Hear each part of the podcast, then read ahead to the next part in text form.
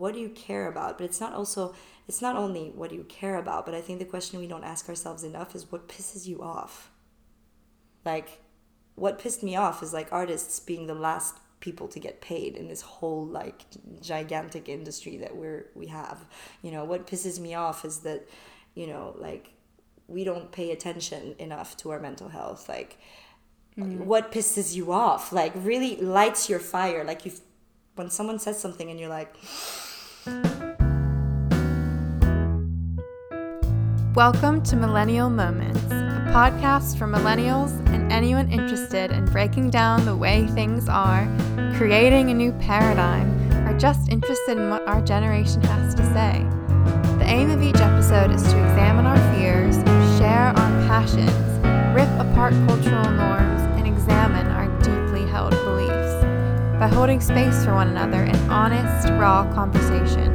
It's time we stop being spoken for and start speaking up. Hello, everyone, and thanks for tuning in. This is the first official episode of Millennial Moments, and I'm so excited to share Nina with you guys. I just got back from her lovely flat in Clapham and I was so excited from the conversation that I just had to record the intro right away. I actually found Nina on Instagram, a very millennial thing to do, and I think I might have made a new friend out of it. So we really run the gamut in our conversation. We touch on um, career and following a path you love and kind of all the facets involved in that, how you really just cannot put all the pieces together from the beginning. And uh, even though it's so frustrating, it really only makes sense when you're when you're looking back at it. We talk about the pressure that our generation feels to do and to perform, and the anxiety that we place not only on our careers but also on our passions and how they can kind of send us into a self imposed kind of shame spiral. Um, we touch on creating a space online to explore your authentic self and the importance of um, really slowing down and connecting to your intuition and to what really lights you up and being really honest with yourself about that. I found my conversation with Nina really inspiring. She's got a super interesting background, studied music, worked in corporate startup, managed a cafe, now works at a really neat meditation studio in London called Remind. So I think you guys will really enjoy this one. Uh, make yourself a cup of tea and let's get into it. Okay, hi. So I'm here with Nina. Hello. Um, and we'll just jump right into it. So I guess I'd like to start with one, how old you are, where you kind of fall on the millennial spectrum. Mm-hmm. So I'm 26. I will be 27 next month. Right. Um, and yeah, should I just say where, where I'm from? Yeah. So tell us a little bit about like where you're from, your your upbringing. Um, we'll go from there. Yeah. So um, I'm a bit of a mix. It's really hard to define um, and answer that question quickly for me. So, my mother is Greek, my father is English. I was uh, born and raised in Switzerland, and my Greek family has always been in Madrid, in Spain. So, that's also very much into the mix. and um, yeah, I studied, I went to university in Boston, uh, and I spent some time in the States and then my visa expired, like everybody else. Um, and then I came to London. Um, and that was a really easy transition just with an English passport. Um, right. I have two older brothers who are still in Switzerland. And yeah, London has been my home for three and a half years now. Right. So, mm-hmm. what did you study? And I guess what brought you to America for that? Yeah, so I found singing at quite a young, well, yeah, when I was 11. Um, and it just became my thing. And so I was really, really focused on going to one school and one school only. and that was Berklee College of Music in Boston. Um, I did two of their summer programs, so I was already quite familiar with with the city and the school by the time I got there, which was great. Um, and I also have a best friend, Sonia, who also shares this passion for music. So we went there together, which was great. Oh, um, very cool. And uh, she is also in London, so it's funny how how you how follow each other. Out. Yeah. so then, yeah, after um, you finished school, kind of what brought you to London? Were you working? Was it, I yeah. guess, a mix of family as well? Yeah, so I, um, I studied music business to essentially be a smart musician. I just always imagined myself, you know, at this big table with loads of men telling me what to do about my music and how to dress and how to act and how to talk and I just wasn't down for that. So I quickly understood that I would need to understand the music business in order to have a conversation about it and sort of be in the driver's seat. Um, so that's what made me study music business. Uh, I had no intentions of working in the music industry, but when you study in the states, you you know you have to get a job within the field of your study for the whole visa thing. So you know, and I hadn't focused on performing when I was in, in school. I really focused on the music business degree. So when I ended, I found a job in New York. And that was really hard when I graduated because um, I really have a sense of ethics, and in the music industry, that's quite hard to find. Uh, mm. So I was really conflicted at the end of my studies.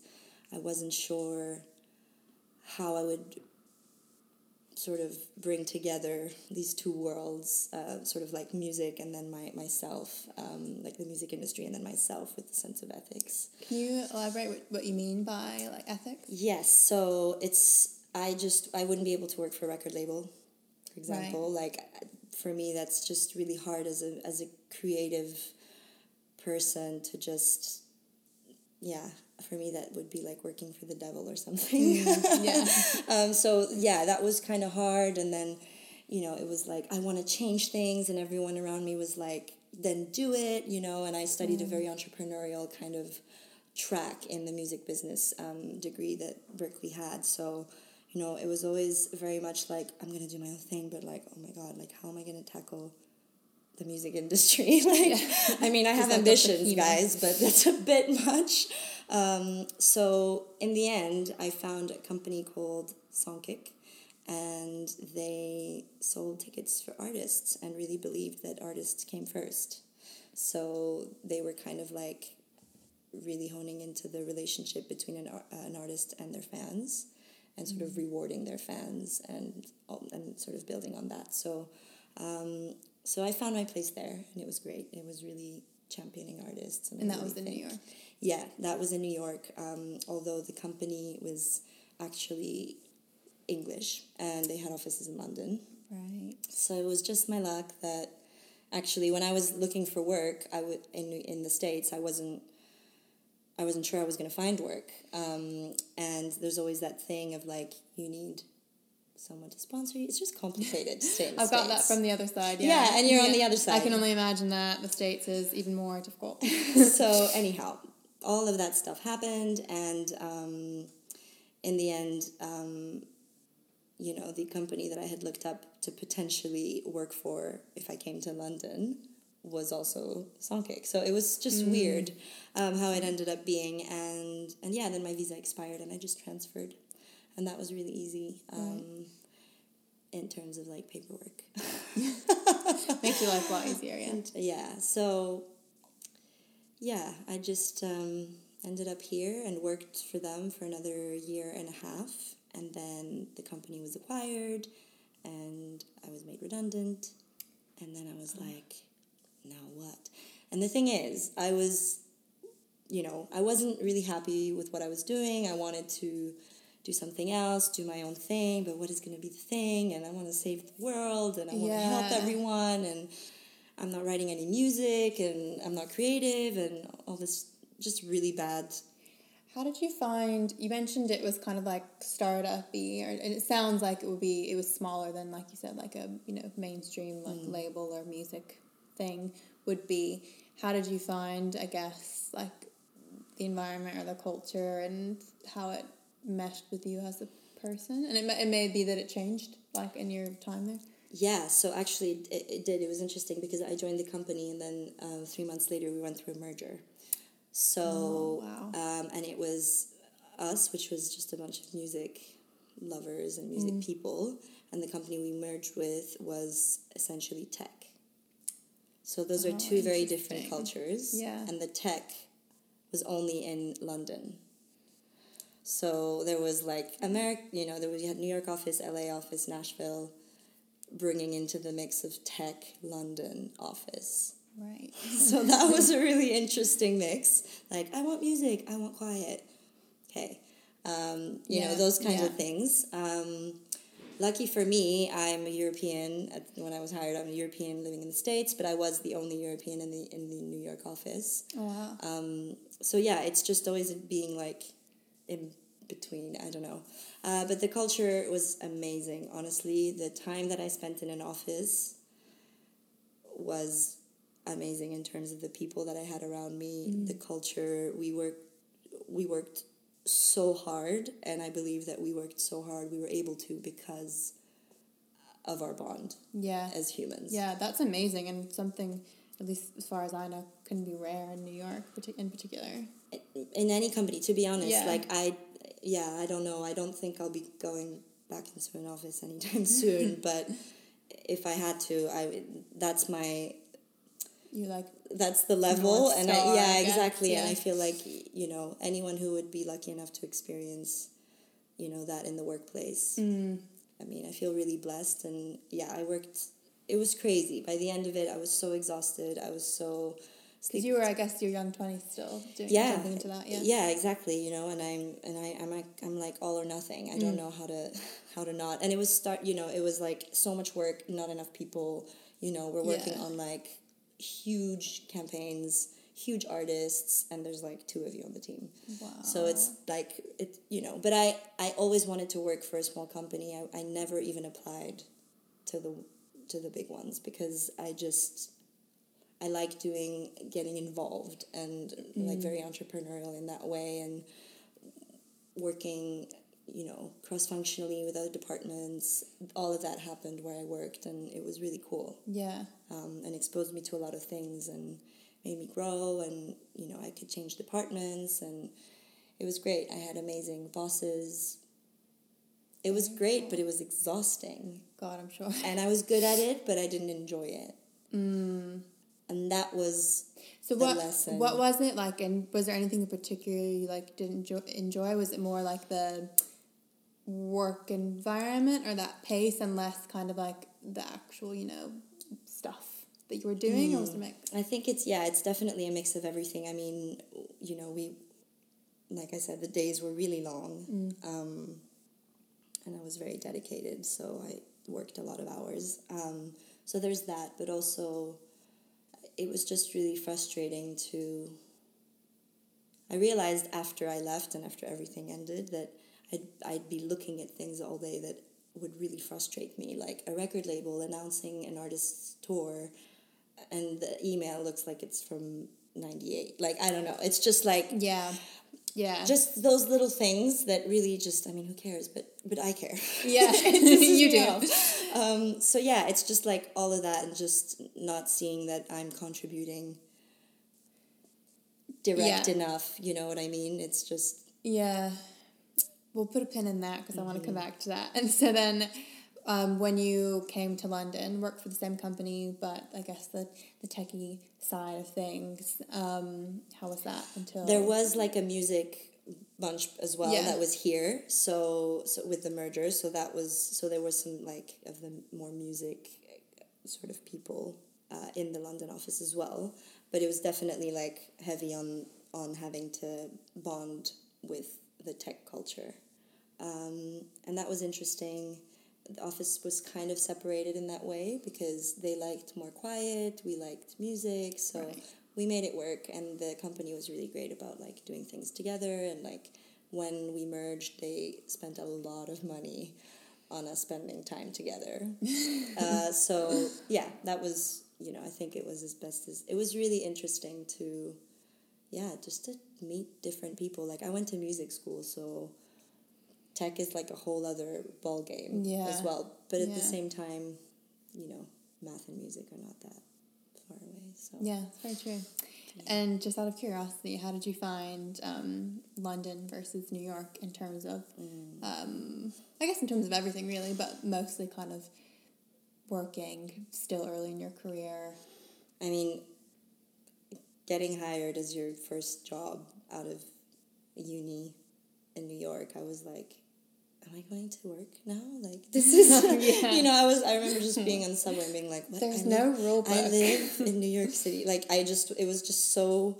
Like in a movie, almost. Yeah. It was like, what? This is, you know. And I had spent quite a bit of time in New York because obviously I studied in Boston, but living there, working there, and being like, okay, I'm going to work now. And to be fair, I was, you know, I got an internship first uh, that was meant to last three months, and then three weeks later they offered me a job, which was great. Um, but uh, but yeah, my life in New York was how many was it like? It was almost a year that I was there. Um, it was very intense. Like living in New York, the way I compare it to London, I guess it's like if you're trying to go and do your shopping, like your food shopping in New York, it's never just a quick go to the shop and come home. It's like, hey, have you heard about this? Hey, what's up, girl? Like, blah, blah, blah, blah. And it's just, there's so much going on. There's Yeah. so much distraction. And, you know, here it's like, oh, I'm just going to come back. Like, no one's going to talk to me. No one's going to, like, tell me about, I don't know what happened to them that day. Yeah. New York is just that much more expressive and in your face. Mm. if you want to be in your own space in New York, it's a, a lot harder. Yeah, that makes sense. I only I went to Penn, but interned in New York over a Mm-hmm. few summers, so only ever like a few months that I lived there. But one not being from a city, so that wasn't like what I knew growing up. Mm. And then also New York was I was a tourist there too, even being Mm. American. I remember yeah that feeling of um. It's always just happening. Like even when you're sat in your own room Yes. and it's like quote unquote quiet, it's never quiet. And then and then even moving to London and it being like it's still a major city, you know, one of the biggest cities in Europe, blah blah blah. But just this stark contrast in terms of yeah, exactly what we said. Like being able to turn on and turn off, which I guess both, you know, both have their pros and cons in terms of being engaged and people kind of being awake and listening all the time. Mm-hmm. But yeah, I've always thought that it would take a toll on me really quickly if I lived in New York for an extended period of time, mm. like a bunch of my friends do. But yeah, I don't, I don't know how people. I guess if you're from New York and you never leave, like I get it. But people who move to New York and then never leave, I mean, it's amazing. I think it's amazing. But I, I just, I know I would. I don't know how I would do it. yeah, I've always thought you uh, there's either like a particular type of person who they mm-hmm. thrive on it, mm-hmm. or you have to get really clear, really fast on how you're gonna make it work. Yes. and it's really hard early in your career. Like I didn't really enjoy New York. Like you know, you don't have like salary to enjoy it, the time if you're working crazy. Like my first three days as an actually actual like employee of this company, I went home at like eleven thirty PM. So I was like, Oh, what did I get myself into? Yeah. I got a job, but oh my god. Um, What's happening? But hey, it taught me how hard I could work and that Mm. is a really good thing to know. Yeah. Right. So then you were in London and right. So what happened when you were So- made redundant, which seems to be happening to a lot of people that I know these days. But Yeah, so when I I knew it was kind of like a slow burn, so we all knew that it was we all knew something was up, like we knew we knew things were happening anyways. Um, and so I, I knew that my time was coming, um, which was like okay. yeah. Um, but yeah, the, it was it was difficult. Obviously, there it was like October, so I was a bit like I'm gonna take some time, Right. do the holidays, Christmas, all that.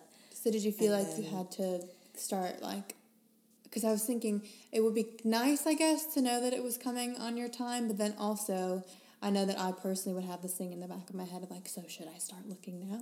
Well, yeah, I was, you know, you. I mean, our- our own like you know, my, my own boss was like, you, you should be looking for work. Like Oh, yeah. everyone, it was just, you know, we all kind of knew, but we didn't know when. So that's the thing. Right. It was like, okay, this is the vibe. People are leaving. Like, it's all, it's all like we know this is happening. And for me, it was like, okay, like, I mm-hmm. need to do something different. I know that I'm in this like cycle of not sleeping and just working and just not being healthy and just all of the things. um, so I knew I, I you know I, they knew I was kind of there to help until like not the end but It's so good, like the death march. Yeah. We're just waiting. well it's so funny because um, obviously there was an end date and I left and I was like I don't know one of like eight or something left Wow. and then it's really weird when your entire office becomes like a meeting room Oh my gosh. very strange. Um, and I went away. I did some other work, uh, and then I came back. my boss called me and he was like, "Hey, um, so now we have a, a date for the shutdown. We got two weeks. Can I hire you as a temp to help us shut this down?" I was like, "Yeah, no worries." So we sold tickets, and we had to fulfill all these tickets, Wow. all these tickets that had been sold for future concerts, and they said to be sent out. So I stuffed tickets in an envelope for a good while To just fully for the end to just shut it down. yeah just to try and get the operation like it's crazy operationally what what that entails so i feel like i've got decent experience although it was very short uh, in terms of like running a business Yeah. Kind of Maybe from all what sides. not of to do Yeah. probably So uh, then you took some time, um, and I guess um, if you said you kind of already knew, like you were needing to do something different, you were aware that you were kind of burning the candle at both ends or whatever. That maybe it was almost like a blessing in disguise. Well, definitely. I mean, I was trying to sort of reconnect with my music. So I guess I'll go back a little bit. Yeah. But so when I was at Berklee, you know, when I got to Berklee, I was like, oh my God, I'm going to do all these things. I'm going to have an EP by then. And I'm going to, you know, all of the plans. And none of those things happened. Um, in retrospect, I think Berklee was Berklee's really intimidating. Um, you know, I everyone there is the best where they come from, Yeah, it's an incredible school. and so it's yeah. I was really young, and it's yeah, it's a lot.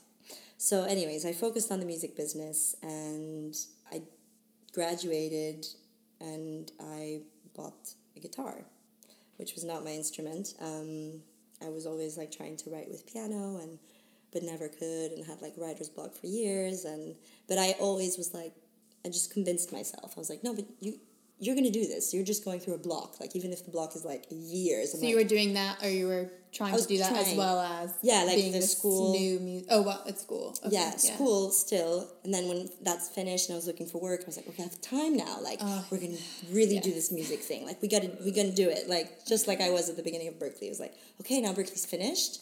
Cool, got the guitar, I wrote some songs and I was like, I found myself, okay, yay. And I did, to be honest, I did Yeah. find myself in the guitar. That's where I found my voice, how I love to sing. Um, and yeah, just let I think let my authentic voice be for the first time. Um, you know, in, in music school, you're always told like not to imitate, or you know, you can imitate, but you need to do find your own thing. Yeah. And I found that after, I think. Um, and so when I was at Songkick towards the end, when it was all kind of winding down and it wasn't so crazy with hours, I was like, okay, well, great, I now I have the time. Right. One more time. Here so we it's go just again. this like yeah, Yeah. this little wave that's just been happening and so I did a few um, a few gigs in London and um, I was like I was like okay yeah we're gonna do this a friend of mine um, was managing me I was so flattered that anyone would even spend time on that for on my behalf like it was just Yeah, really flattering and gave me lo- lots of confidence to to sort of you know do it. And then job ended and it was like right. Now there's nothing left in the horizon. You got all the time. Do it. And i just couldn't. Every time i sat down with the guitar it was like so much anxiety. S- everything is shit. Like just terrible. It was just not a fun experience. And I was trying mm-hmm. to record my songs, and I was telling everyone like, an EP's coming out because that's what I do. I like tell people something that's so that I have to do it, Yeah. and then I don't, and I feel loads of shame, and then I go through that process, and then I'm like, I came to a point where I was like, uh, no one's gonna care if these songs don't get recorded, and not in the like depressing way, but in the everyone just moves on with their life, Yeah. and if you don't want to like record these songs, it's totally fine. And that shame is all, I guess, you cre- creating it. yeah, like I remember just being so panicky about it. My Mm. boyfriend was like, "What is gonna happen?" And I was like, "My friend Carlota, like she's put all this time into me. My friend who's managing me, like." Um, and he's like, "Dude, like you need to do Yeah. what's right for you. Like, It's so interesting. Like I felt that a lot, and I see, like feel like maybe it's a trend, I guess, in creatives. That literally that cycle of once I have time, I'm gonna do this thing. For me, it's writing, but like could be any, I guess, mm-hmm. creative outlet. And you, have a little bit of time, but then once you have that quote like precious time, then you have also all the pressure on it of like right, create now. And then you're like, okay, mm-hmm. then you have life happen and you're like making money and you're doing stuff. And then you're like, yeah, but in three months I'm going to have the time.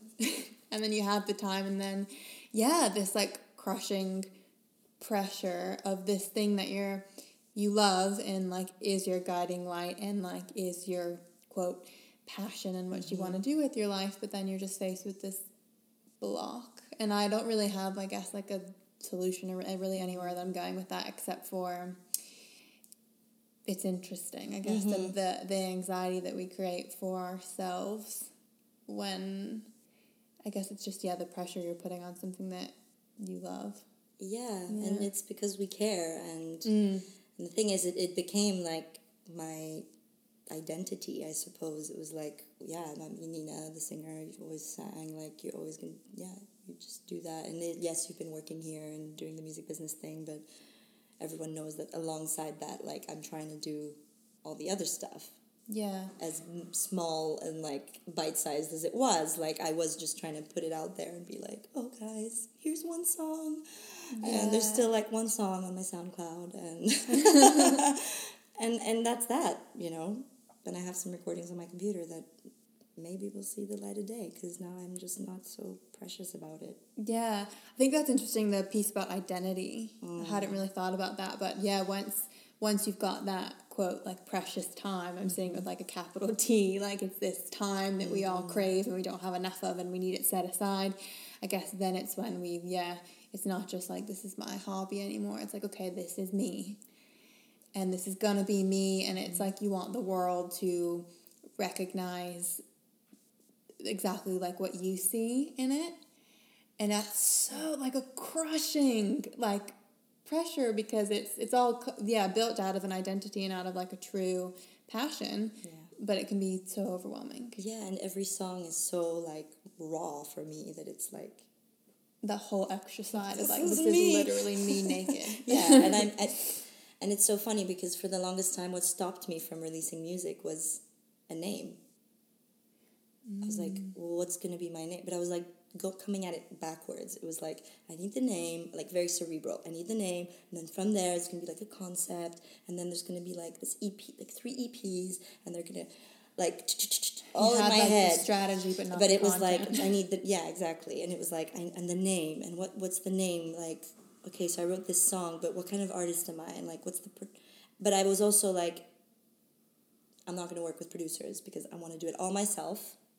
right am I? as we do as we do Um, so yeah, the the name thing, it's so interesting. And then one day, it hit, literally, I was like, actually, um, I was seeing my best friend sing, and we both have a very long last name. So she's got a same like Sonia, but then she calls herself Sonia Stein, and that's her that's her name. And it was it was so funny because I remember the first time that I saw her perform and introduce herself as that, because I know her as like her normal name name yeah and and it just kind of I was like oh and then I realized how strange it would be if I got up there and was like my name is Lilani or whatever yeah you know it would just and then you'd sing these songs that are like just me like yeah so then I was like oh well, I'm just gonna be Nina and the thing is, is that these big questions in life, like you literally, like you answer them just not all of them, but some of these. It's it's so funny how one day it just goes. Yeah, you answer Done. them by deciding that you don't need to focus on the answer, which Exactly. is so much easier said than done. But yeah, it's it's uh, even like with this podcast. I was telling you before we started recording. It's been about two years of what is the podcast going to be? Who's going to do the art? Who's going to do the music? What microphone am I going to use? What's the strategy going to be? I'm going to have to maybe record five interviews We first and then release them, and it's like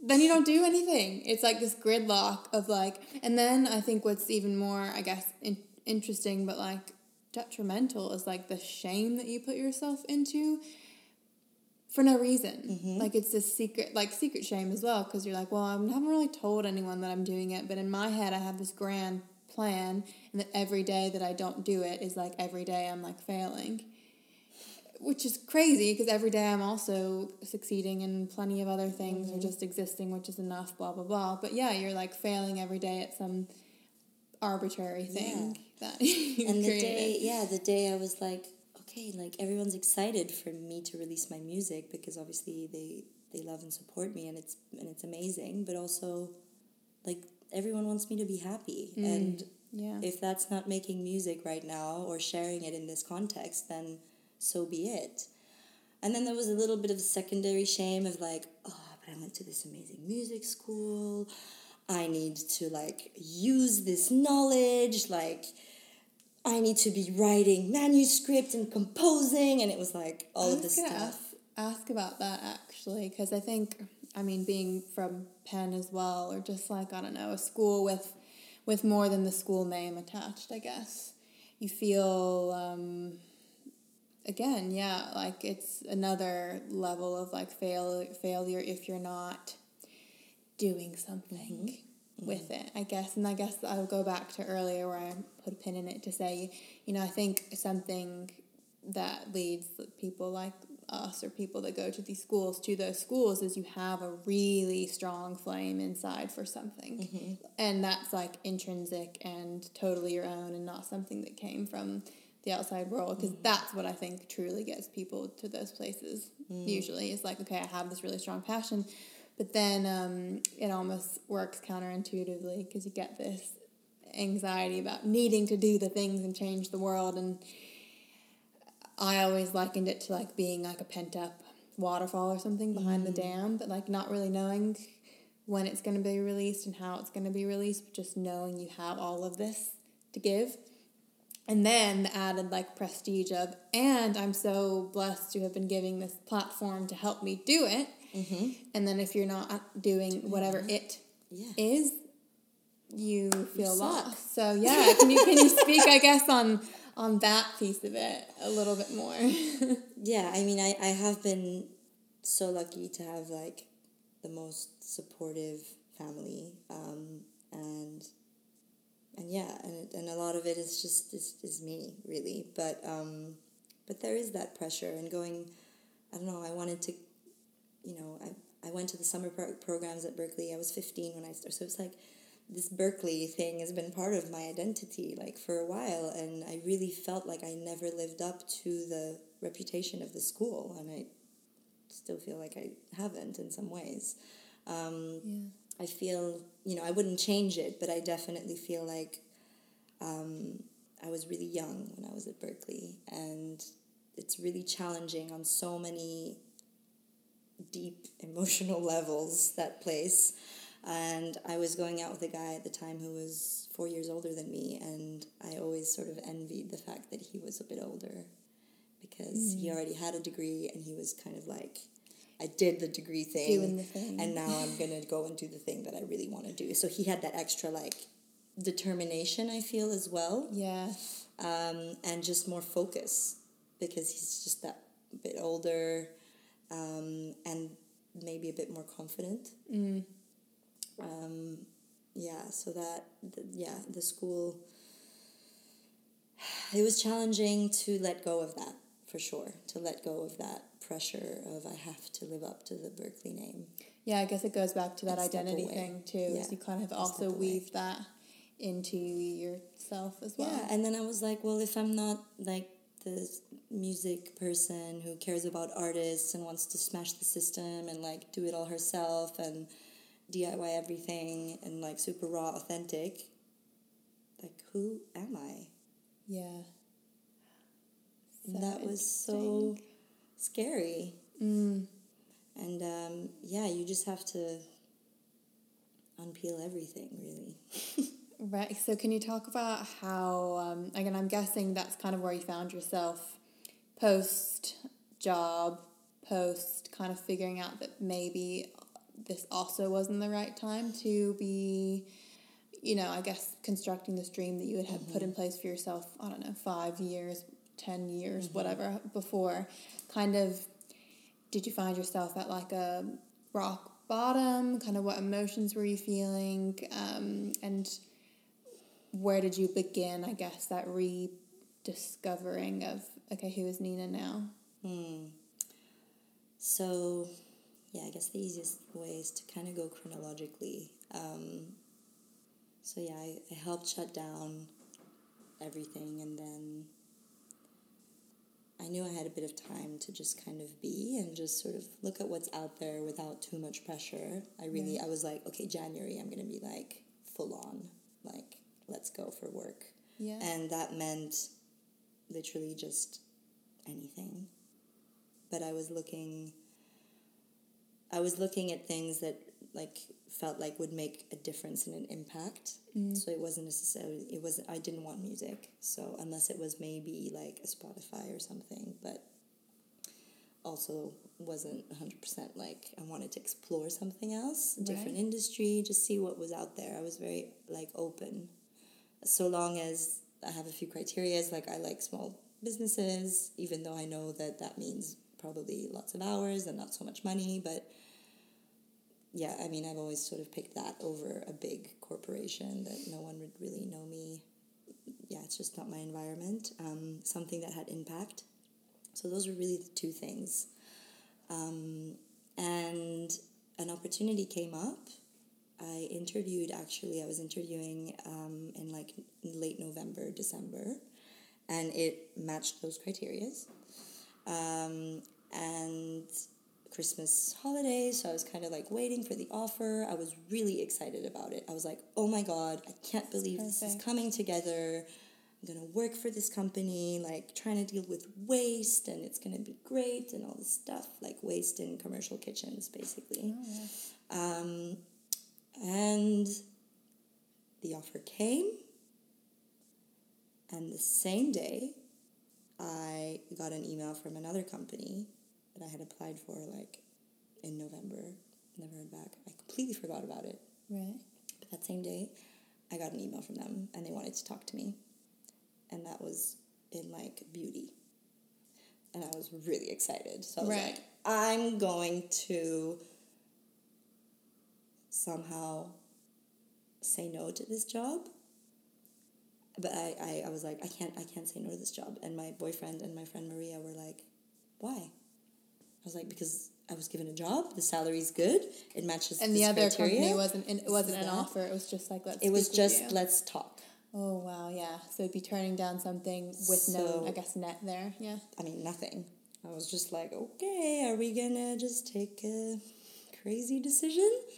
And yeah, my I had a good chat. I'm really really grateful for my boyfriend. He always is like bringing amazing, in bringing in the people. other perspective. Yeah um, and helping me step out of my own narrative. Um, and yeah, he's just like, Are you going to be excited about this in six months? And I was like, And it was a sales job. And I was like, No. He's like, Then say no. It's a no brainer. So I said no. I started interviewing with this other company who was based in it, the it was so the company only had offices in New York and they were opening their London office, and I would be employee number four. Wow. So for me, it wasn't necessarily like a very important job, but it was being employee number four, establishing the new office here, like all of that, the culture, like mm. all of that for me was really important. American company. I've been in the States, like so many things matched because they're trying to expand into Europe. I speak a few languages. Like it was just like, yes, I'm ticking the boxes. This job's gonna be mine. I interviewed, I'm not kidding, for two months. I did 10 interviews. For the same role. For the same oh role. my gosh. 10 interviews, including the CEO. Uh, and like four out of 10 of these women, they were all women, went to like Harvard Business School. Like we're talking interviews. And, Yeah. and I didn't get the job. Wow. I met the team here. I didn't get the job. Th- I don't think they hired anyone. Um, basically, the what they said to me was like the job kind of changed as the interview was going along. Um, so I wasn't very pleased. Um, I let them know that. I was gonna say not not only do you have like the added just rejection, but I bet you felt really frustrated it, uh, from a number of reasons. and I mean, I got the offer in March, like end of January. I said no to that job, started interviewing, and now we're at the end of March. oh, so so much time. You've kind of been putting all of your eggs in one basket. Yeah, exactly. So then that happened, and then end of March, um, I was going away for two weeks uh, to Brazil uh, for my brother's wedding. So I was like, all right, I'm didn't get this job. I'm gonna chill, go to Brazil, have fun, spend the time there, come back, and we start again. And then it will be time. yeah. Yeah, um, exactly. So we start again, and here I was like, okay, I really just need a job. Like, I just really need to work. I really need some money. Um, and there was just a cafe down the road. Um, they'd still have the thing from January, like looking for baristas, and I was always thinking about it. And then again, my boyfriend was like, hey, the sign is still up. So I called them, like the week before I went to Brazil. And the lady called me and she was like, "Oh, I'd love to see you. Like, come on in. Actually, I'm, I'm I need some managers. So like, why don't you come in?" And I was like, "Oh, I'm just trying to make some coffee, but like, okay, great." So that was the conversation. I went to Brazil, came back, and I got a job there. I got a managerial job within two weeks, but there was no support. There was no training. I was in charge of a team. It was a new location. So many things that were unfamiliar, new. I was given loads of responsibility, um, and it's like you know, like things like health and safety, like we're you know Yeah, running a cafe, like cafe, yeah, yeah. And I, and I was like, oh my god, I'm like breaking the law, like this is terrible. It was so bad for my anxiety, and it was really far in the end. So many things were wrong, and my probation was three months, and then I had like a two month notice period. Right. So I was like, okay, I need to really assess what's going on here. But I was like, but I'm learning and I'm growing, and you know, it's got that word manager on the CV. It's gonna help me like get somewhere Get a bit, you know. place. And one day, actually, I managed to go to my favorite yoga class. Um, I started practicing in January. That's we can come back to that. And opened my eyes, got up, and I was like, I'm done. And the next day, I went in, and I quit. And I t- gave them. I told them I would work for a week, and I couldn't even finish the week. And it's so unlike me, but I was like, no. Like that was the first time that I felt like my voice was coming out and was like, no. Like, you're not gonna do this to me. You're not gonna just pretend you did all these things and didn't you know, it was just so hard to mm. work with with another manager there and I just was like, I've had it. I'm not gonna just do this. So I quit. Wow. That's amazing. And they were like. What are you gonna do? And I was like, I don't know, I'm gonna work in this meditation studio. Which I hadn't even applied for, there wasn't even a job for. Actually, there was a listing that had come up like a week before. And literally, that's how I left. I was like, I'm gonna go. I need, I think I need to do to like teach yoga and work. Um, there's this meditation studio, and I need to, I'm gonna get in there. Okay. I had no, nothing, nothing to go on. Like, this is just me being like, no, no, no, no, no, no. Clearing the way. Yeah, I was gonna say it sounds like, and I can relate to this. Like, all of a sudden, out of nowhere, you had this like visceral reaction to anything that wasn't in alignment. Exactly. And I know that's kind of tossed around a lot, but like, It's, I feel like we're similar, I guess, in the way of, I don't know, always building the resume mm-hmm. and kind of setting yourself up for the best case scenario when you don't even really know what best case scenario would be. Like I've lived my whole life being like, this would be good, this will open doors for the future, but I just got to keep all the doors open because I don't really know which door I'm going to want. So let's just keep them all open. So I guess, um, yeah. So then it must have been. Was it like a foreign thing? Like, oh, who is this? Who is this voice? Hmm. Or did it? Yeah. How did that feel? I guess, and maybe it was just that you had finally gotten to that point where whatever needed to, you know, shine through you was just like, right, we're here. We're gonna stop mm. this. But yeah, I don't know if you could. I mean, I was pushed so much in that role. Yeah. Um, yeah, and I'm again, I'm so lucky that to be surrounded by the right people. Mm. Um, that is just key. Um, so, and had you always had you always kind of been into yoga and meditation, or did you just, I guess, start in that January period? So I had done some yoga when I was at Berklee. Actually, I took it for credit. There was a class there for credit, mm-hmm. uh, two semesters, which was very cool. yoga for musicians. Um, loved it I loved the teacher. Um, and she was great. And now, after all the years, I can really, because I've seen so many teachers, I'm like, she was really great. Um, and I remember when I finished those two classes, I was asking her about where she did her teaching and like her, her teacher training and stuff. Um, but, anyways, and then I lived in New York and I did not subscribe to the gym. I only subscribed to the yoga studio, and uh, I was a member there, and I that was the only thing that really yeah, I was helped me sort of build, um, sort of helped me have boundaries with work. I was mm. trying. I was like, I have a yoga class at seven, and I'm gonna be there. so it was. I was trying to, yeah, really actively trying to make it a bit more balanced. And then, yeah, I came to London. Wasn't practicing yoga at all in the time I was working um, in the music industry, and then I got an ad on Facebook like that November, and they were opening up a um, studio down the road, and they had like this founders membership, which was like really cheap for six months if you uh, like subscribe now right. before the studio had even opened because it was opening in January. So I did that, and I had my six month cheap subscription. I could go every day, unlimited, and it's eight minutes walk from here. Perfect. Opened January first, and I went January first and I it was like the thing that I tried to do every day, like tried to get me out of the house because mm. I did go through some periods of just waking up early and just sitting here and sitting some more and it's so interesting 2 p.m. and I'm still sitting here and I've yeah, done nothing. That was me um, this summer. Mm. I'd always kind of done yoga. Probably was more in the mindset of like it's exercise and then really this summer when I found myself in my own rock bottom, started going to a studio that was just down the road that I literally just hadn't like had my eyes open, didn't even like know it was there. Mm. And then yeah, it was a thing where I was like, I'm just gonna do this to have it be like an anchor to my day. Mm-hmm. And think about it less as like this is my exercise mm-hmm. for the mm-hmm. day, and more of like this is mm. my thing that's getting me out of the house, and that mm-hmm.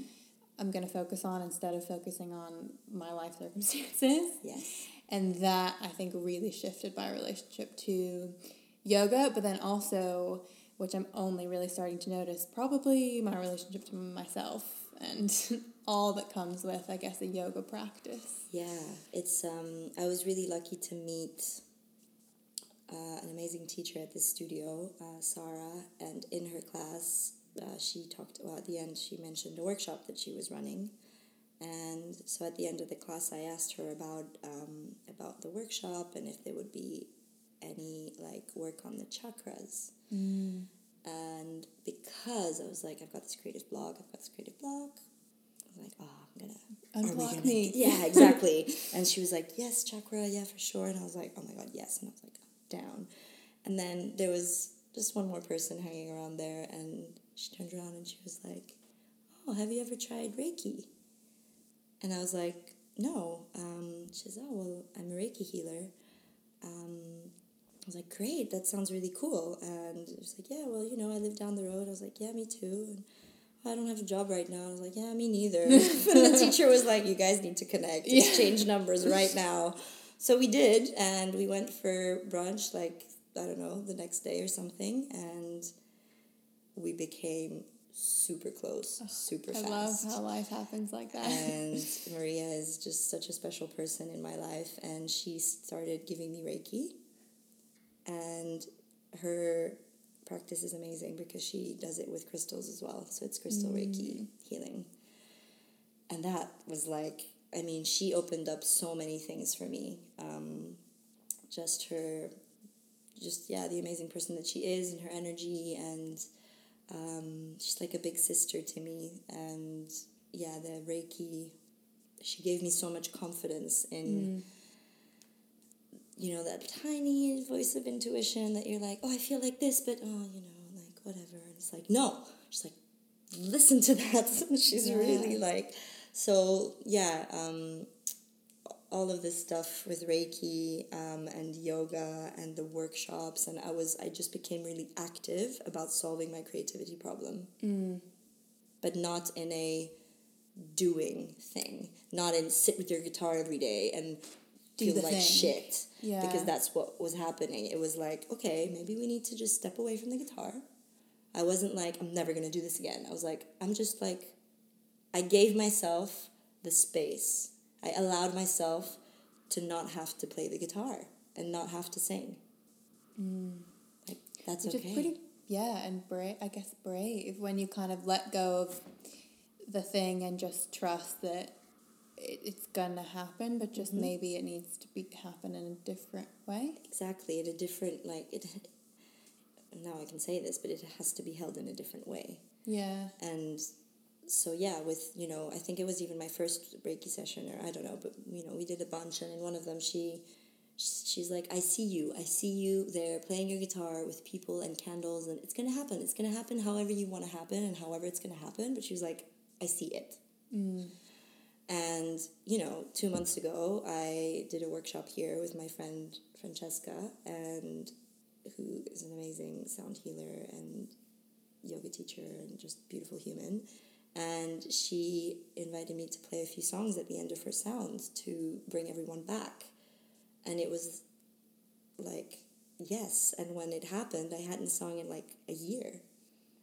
But I mm. did it. I was here on my floor and it felt so natural. It felt so good to be on my floor with candles and people just coming out of this magical sound bath they had just been in. And I was like, this is my stage. yeah. I was like, yes, this is this is nice. And This is cool." nineteen-year-old you at Berklee College would have never, I guess, been able to say, right, I want to get here, so I'm going to go from points A, B, and C to get. Like, I want to. I start from my bedroom floor in the dark with candles, and that's where I'm going back to. Yeah. isn't that funny? Oh, that's crazy. Like, So I guess then, yeah, the almost inevitable end of your timeline then is there's this meditation studio. so yeah. So Remind Um, opened in February yeah.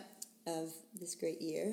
And so I guess, yeah, for people who don't know, it's a studio called Remind, which is in London. yes, it's in Victoria, Yeah. and we are a meditation studio, meditation only studio, um, and it's a very unique place in London. And I saw it when it opened in February. I went to a class and I loved it. And I don't know, I'm quite this is another like theme in my life. I'm I'm quite stubborn. It's like, oh yeah, I'm gonna go to this one place. I'm gonna apply for this one job. And again, I'm gonna apply to this one company. And so yeah, when I finished the whole like cafe managing thing, I was like, yeah, I'm gonna be a yoga teacher. I'm gonna get some training, and I knew I wanted to go to India, but I was like, oh, I can't go right now. Um, and in the end, there was this, yeah, this assistant weekend role that came up, and I applied for it, and I didn't hear. I think I applied for it in like June, beginning of June, and even end of May, I applied. Uh, I, waited. I chased and chased, and in the end, it anyway, in the end, I joined the team in August. I started as an assistant, and then yeah, they just needed a bit more help. I had found some other work, like freelance working. Yeah, that's what I was gonna say. Working So with meantime, someone, yeah, yeah. So I was really lucky, actually, through a connection I met at the cafe management job. World is funny. You just have to mm-hmm. go through the process, guys. This Yeah. is just what it is. And so this girl was like, "Oh, she moved to France, and this guy contacted her about a job she had applied ages ago." And she was like, I'm gone, but you should talk to this girl because she's basically a bit like me. And I met this person and I started working with him. And mm-hmm. he was great to work with. He paid me really well. And so that allowed me to to sort of do both and I was kind of like doing this thing for a bit. I was working a lot of like 7 days a week for a while and just a bit much, but hey, I knew it wasn't forever and it's just like okay, we got to just get to a certain point. And then came September and you know Rima needed more help and it was perfect because that guy was had someone coming in full time and they, during the summer she was just working her probation so it was her like um, Right. time uh, to get out of the company that she was in so it, it just all worked out and yeah I had applied for other jobs when I was still at, at Remind because I was like oh I'm gonna need another part-time job and in the end it worked out that you know, I was like, you guys need more help, and I would rather work only here, so there we go. Works out. And uh, Yeah. now we're here. And yeah, I'm part of the team there, and now I've got my weekends back, which is great. Amazing. so yeah. So you posted something on Instagram, I think recently, just about um, following what lights your fire, and kind of using that question as your, I guess, like guide when you're um, making a step or trying to make a decision, which I can really um, relate to. And then you also mentioned this piece about getting really honest with yourself and then being brave enough to follow what comes up, which I think is the piece that's missing in that discussion of what lights your fire. Because I mm-hmm. think that question is so loaded, kind of back to what we were talking about, how it's supposed to be this freeing question of okay but like what are you passionate about? Do that because you can do anything. But if you're anything like i think we are it can also then spark that anxiety of mm-hmm. Well i have a lot of passions what do i do with them um, so i was wondering yeah if you could kind of elaborate on that um, honesty and then coupled with the bravery to listen to it even if it goes in the face of an identity that you might really hold strongly. Hmm. Hmm. So much there. yeah. Um, so yeah, I remember reading this book last year called The Multi Hyphen Method. Emma Gannon. and Yeah. it was amazing. I really needed to listen to everything that she was saying. Um, it really, I was really self conscious about the fact that I was like a generalist and not a specialist. Yep. And that book made me feel like actually, um, like career longevity today is being a jack of all trades. It's being able to to roll with the punches or whatever we say Yeah. um, yeah, it's it's being able to, quick to adapt, which gave me a, sen- a s- like a sense of self confidence. Like, okay, it's okay. It's a really weird world we live in with interviews and hiring. It's just such a weird process. Yeah. Yeah. So that really helped me. Um, and I don't know if it's in this book as well, but it's like what what do you care about? But it's not also it's not only what do you care about, but I think the question we don't ask ourselves enough is what pisses you off? Like what pissed me off is like artists being the last people to get paid in this whole like gigantic industry that we're we have. You know, what pisses me off is that, you know, like we don't pay attention enough to our mental health. Like mm. what pisses you off? Like really lights your fire. Like you when someone says something and you're like I don't know about you, but like I'm very fiery. I'm an Aries. Like I said, my birthday's next month, and I'm super impulsive and like I'm a Leo, so I got you with that fire sign. exactly. yeah. So yeah, I think those things, and yes, I have a lot of passions, but then I guess all these passions can meet mm-hmm. under the theme of what lights you up, whether Yeah. it's positive or negative. yeah. And with that, I think I really felt frustrated with like how I could help, how I could truly help the world be a little bit of a better place. Um, and I've done some humanitarian work, and that's just lit my fire in a positive way, in like immensely. And you know, being so privileged really to have everything that I have and my health and education and just everything. I, I just feel like I need to do something every day that I can see is helpful. Mm. And, you know, when I started working at Remind, I guess I didn't actually see how important that place actually is. Um, and actually, the every day that I spend there is more. I realize more. You know, it's not just a you know front of house job. Yeah, it's a lot, and um, and I see. I see how important you know giving that kind of space is for people. Yeah, can you elaborate on I guess why I guess particularly city dwellers? I mean, there seems to be kind of a influx of um, not necessarily meditation centers, but there seems to be a craving for this new kind of community or setting, which I think is really well um, epitomized in Remind. I've never seen another, I don't know, institution or mm. setting, whatever, like that. And um, I guess, why do you think we're craving this?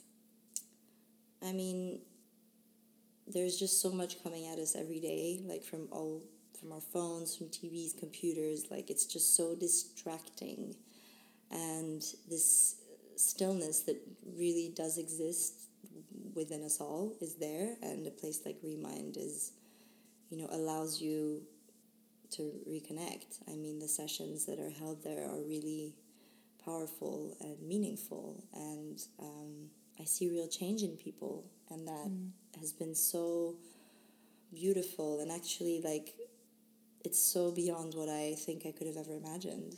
Really, when you see it in practice, it's it's amazing. You see, you know, Londoners come in and they have their tea and no one's talking to each other. Everyone's being like really Londoner, and it's like, oh, please can the minutes go by so I can just get into the studio and get into this class. And everyone goes upstairs, and then they spend you know whatever time they do in there, and then they come down and you see these little conversations happen, and everyone just went up there and no one chatted to each other. It's not like, you know, mm. whoever's running the session is like, hey guys, talk to each other. No, it's just everybody just came back to themselves, took a minute to connect, and you realize that you're human and you can talk to another human and it's okay. Yeah, and I think you realize, and I've just like kind of been realizing this myself, is that's when life happens. Like you were saying, like, oh, that's when you ask a random question and the person next to you has the answer and you learn about this Reiki teacher or you learn a, you meet mm-hmm. someone else who then 3 years later gives you a freelance job. Mm-hmm.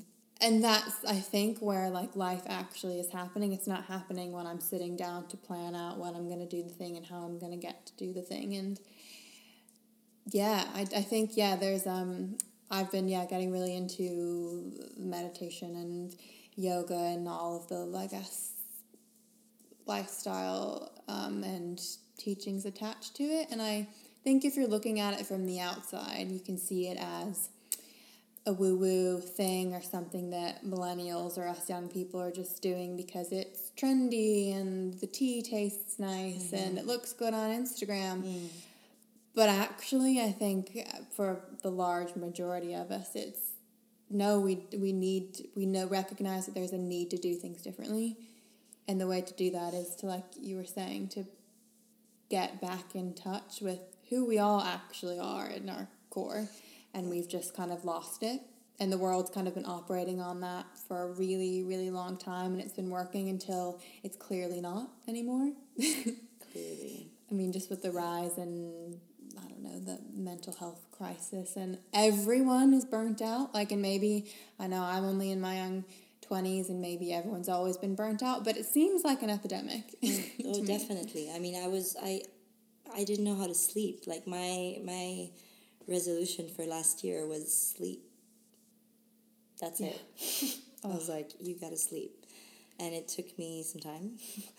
but uh, now I, yeah, now I sleep. I'm, I sleep my seven, eight hours. I'm very proud of myself. And I, you know, I realized that I power walked everywhere Yeah. when I Oh, used to yeah. work. Um, like- I was always like so hot in the tube, and I would never understand how people were just sat there with their hats and gloves and scarves. I'd be like, I, I'm like completely undressing here. Like, what is going on? And it took me, yeah, I was living like that for two years in London, and it took me that long to be like, And you're like holding your breath. Yeah. Like I feel like all of 2018, like I don't think I took a breath. like when you actually realize what breathing and sleeping actually are, Yeah. it's pretty great. exactly and to come back to that you know reconnection and how you are brave enough to do the things you need to do when they come up for you um, yeah a lot of a lot of meditation definitely i mean sitting in stillness and when it's like when i was in that yoga class and i just opened my eyes and i was like that's it i'm not going to do this job anymore and I hadn't gone to yoga in so long, and I was just it was like my first day off in so many days, like twelve or something stupid, and I just was like, that's it. And I had you know the weeks before I was talking to Maria, and I was like, oh, but I'm learning, you know, and la la blah, and she's like, but why do you have to like beat yourself up while you're walking and learning? Like there are other ways for you to learn Oh, I love that. that don't have to be this painful. That is literally medicine for me right now. I was like, oh, okay. Right on. Then I can just say thank you very much, guys, and goodbye. And just like that, I came back the next day, lump in my throat gone. I'm free. Mm. It's I, I- this is not my life. Like I am not a prisoner of my day to day life. I am in control. And when you want to quit that job, you wake up the next day and you go, "Thank you very much," and goodbye. yeah. So yeah, it's being brave. It's it's scary, but it will. It's scary for the build up, and as soon as it comes out, it's just like, well, it's out now. So, Yeah. and you'll feel so good that you will have forgotten all about the anxiety and fear that led up to that point. Well, you don't forget about it. You remember it so that you can. You know what to do the next time you're in that spot. It's like I'm not gonna sit here I'm going to do something about it. Mm-hmm.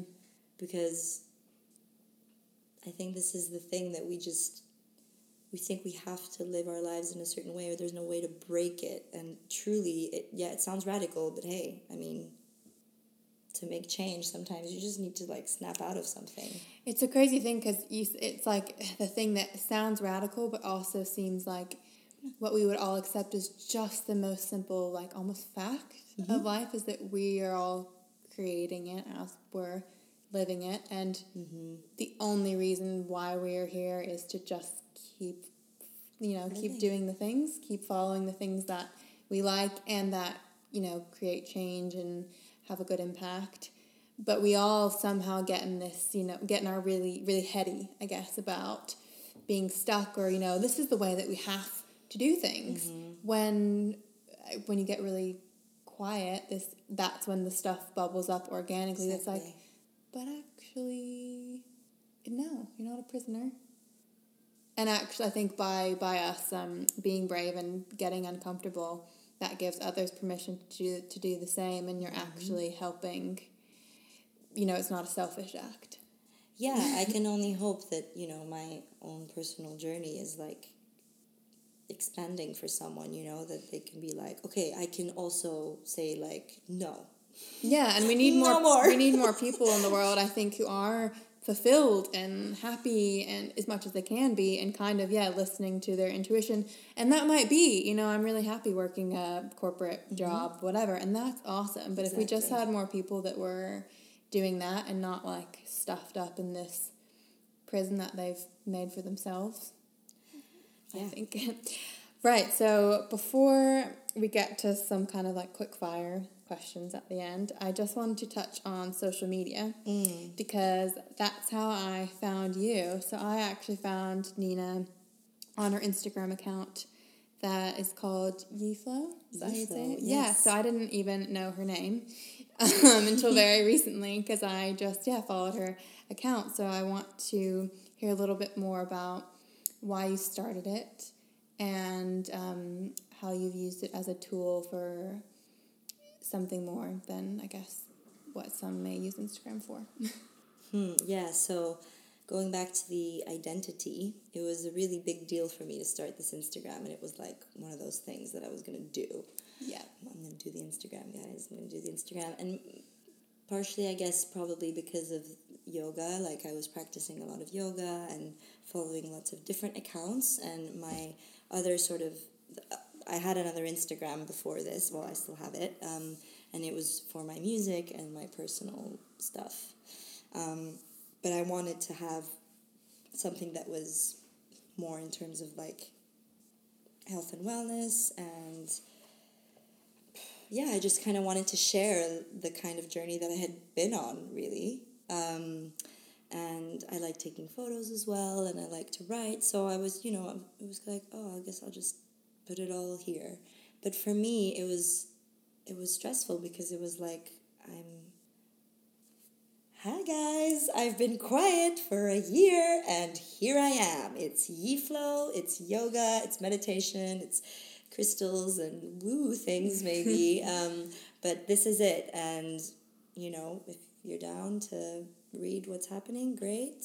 And that's it. Like And have you taken the pressure off of it, I guess, to be a thing that you're like doing and growing and making sure it's attracting the right mm. people or number of people, or was that never really a concern? no i no never. It's not really the my goal. The thing that kind of like again it was the name i was like why i need to like mm. i need the name and, and it has to make sense and it needs to be you know and it was like i don't want it to be like something yoga because i don't want it to just be yoga like i want the freedom and flexibility to expand into different things and if it's going to turn into a company one day like what i'm just like Oh, I really. so somehow I came up.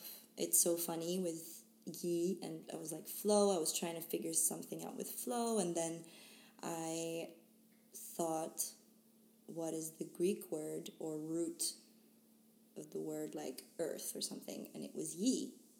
And then I looked at Yi, and there's like a whole thing in like Chinese philosophy, and it just all like everything was just like, and I was like, oh my god, yi flow, that's it, it's done. Looked it up, handles there, the website's there, done, done, done. Again, like decision took like five minutes. yeah. It's such a theme. It's so interesting. Like look at the themes and patterns in your life. It tell you so much. Um, and yeah, and then I was even I woke up that I was like I'll sleep on it and then we'll see and then I'll start the Instagram. I slept on it, practiced telling people in the mirror like what it was going to So I be. started this Instagram, and this is what it's about. Yeah. Exactly. and um, and then I re- and they were like, "Oh, but how do you spell that?" And I was like, "Y I flow." And then I was like, oh my goodness. and I was like, "Y I flow." I was like, "Double." I was like, "Oh my god, Perfect. done, done." Oh, I love that. And I and I just and I feel so, yeah, like happy with it. Yeah, well, clearly it's it's doing something because I it reached me and I found it when I really needed it, and now here we are. So I'll get into just a few kind of like quicker questions. Mm-hmm. Um, what are three non or any number really um, non negotiables for you right now? So that could be uh, books, media form, a spiritual practice, food, meme, like just three things in your life right now that are not negotiable. Mm, um, my meditation, for sure. Um, I really, really am trying to keep up the practice at home, and I've been doing some training, so doing that as well. Um, sleep, really trying to stay on sleep. Um, I'm finding it challenging, so I'm, so I'm putting that on the list so I can be more aware of it, and spending more time with my boyfriend. Those are good. Um, where in your life are you working on being more flexible at the moment? Oh. Hmm. Wow. Um, is this a difficult question? it is for me. Um, more flexible, I guess. I think generally I'm just trying to. This is the thing. This is what I was really resolving in this whole journey is just being in flow. Like you just, you just, you just can't control everything. There are very few things you can control. One of them is this, the mind. Yeah. And that is all I could do. Yeah. And it's not even control. It's, control is the wrong word. It's not. It's not that. It's just bringing awareness. It's just being aware of what is going on in the head. Without the attachment. Mm, because when I started, yeah, when I was introduced to meditation, I was told, you know, the brain is designed to think. Therefore, if you try and stop it from thinking, it's gonna make some shit up. Yeah. And then you make shit up, and then you run with it. And then before you know it, you've been running with it for 10 years. Yeah. And that's the thing that really scared me when I first discovered this. I was like, what? This is crazy. we So are crazy powerful. people. Yeah. We need to really know what's going on. So, yeah, um, I would say just general flexibility is important. Yeah. Um, what item on the world or local, social, cultural agenda are you most passionate about right now? And why? I mean, Or just in general? just people's mental health.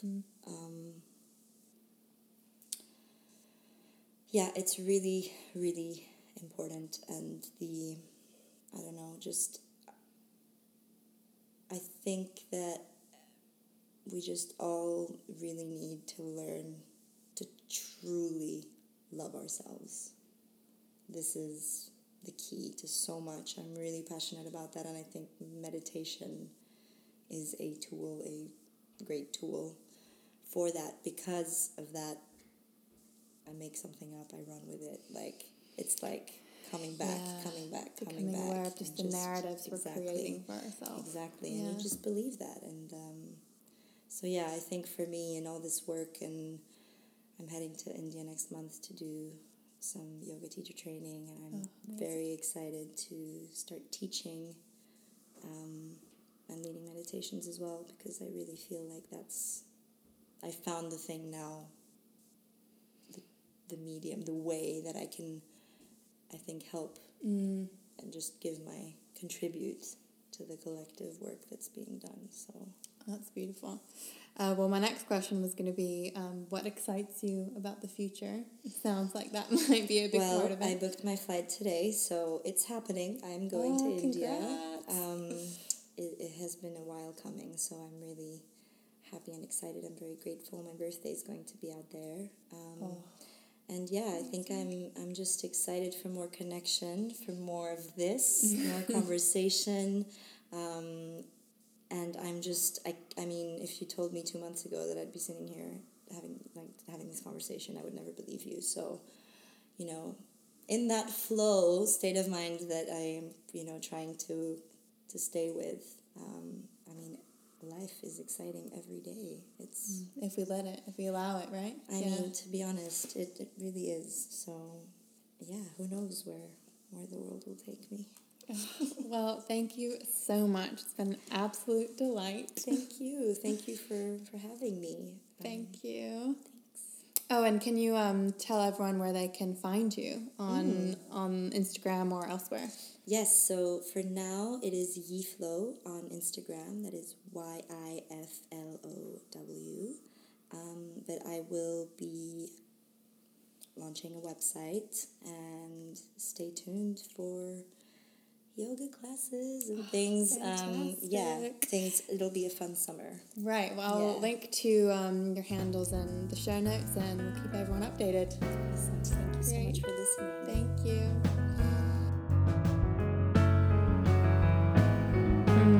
Nina is such a special person. I hope you all enjoyed listening almost as much as I enjoyed chatting with her. Thanks for tuning in, and if you feel so inclined, please subscribe, rate, and review if you're feeling really eager. Otherwise, I'll see you guys here next Monday. This has been Millennial Moments, and we'll speak soon. Bye, guys.